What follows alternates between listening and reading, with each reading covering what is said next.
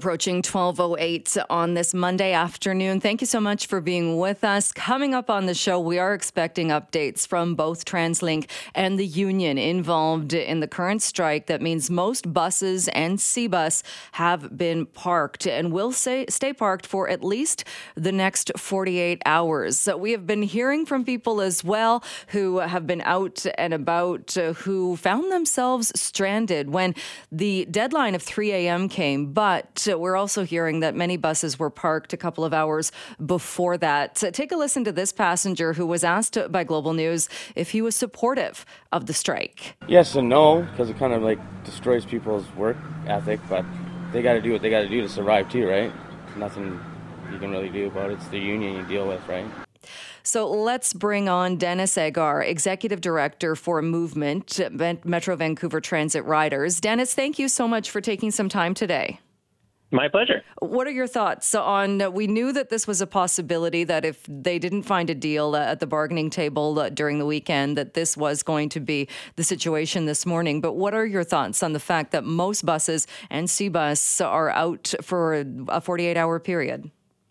Yeah, you know, it's it's been a real hardship out there. I've been hearing stories of people taking $70 Uber rides and having to cancel medical appointments. Um, I've heard stories of people waiting at bus stops with just no idea what's going on. Um, and I've heard some good stories of pe- you know bosses driving their staff to work. But ultimately, this this just really reinforces the fact that Metro Vancouver runs on buses. It's such an essential part of our transportation network, and we've we've been underfunding it thus far. And and you know, unfortunately, it's kind of um, it's really being demonstrated today. Uh, we heard a few stories when you mentioned Uber and other mm. ride shares off the top, but we're hearing from those companies, or at least from Uber, I think, saying that they've stopped the surge pricing because oh, of, of the strike and because of that. Because, like you said, we were hearing some pretty pretty high bills for people who really yeah. had no other option. Uh, are there other options though, as far as uh, SkyTrain is still running, Canada Line is still running, and, and and this is at this point is only focusing is only having an impact on buses and SeaBus. So is does that make it at least so so people can try and find some other options? Um, yeah, you know, people are, are finding finding their way to their best ability. West Van Blue Bus is also running if that um, is running anywhere near you. Um, uh, Evo, it's a little bit fun to watch the map of Evos in a situation like this because they all swarm like bees. people are really relying on Evo and Modo, I think, as well.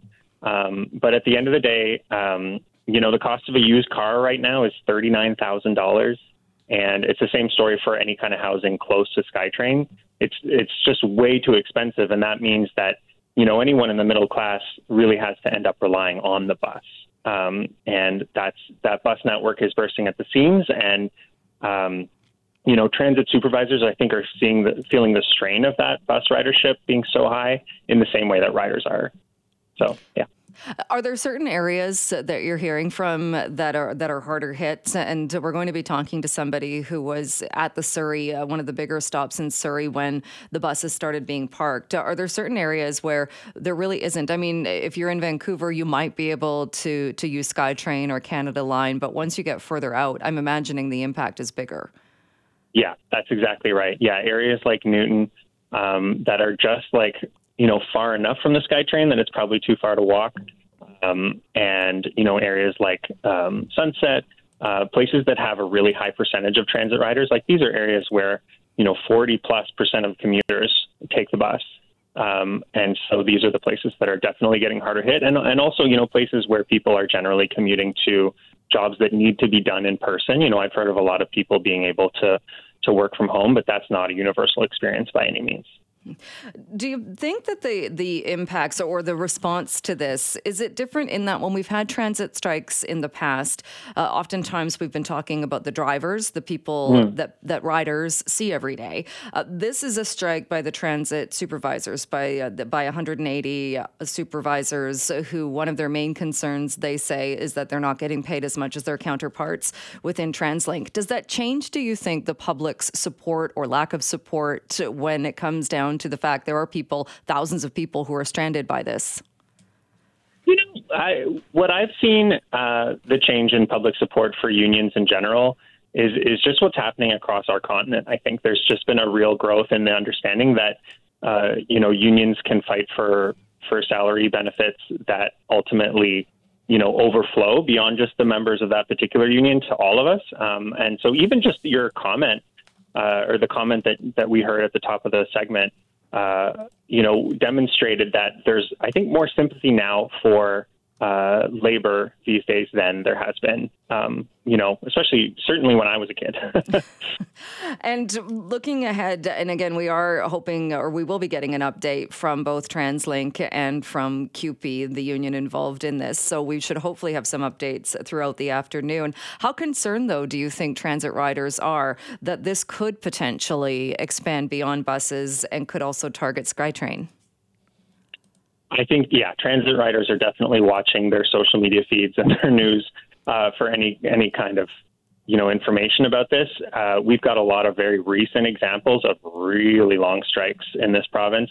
You know, in in the Fraser Valley for a couple of months, and in and in Squamish uh, Whistler. So we're definitely, you know, I think those examples are really top of mind.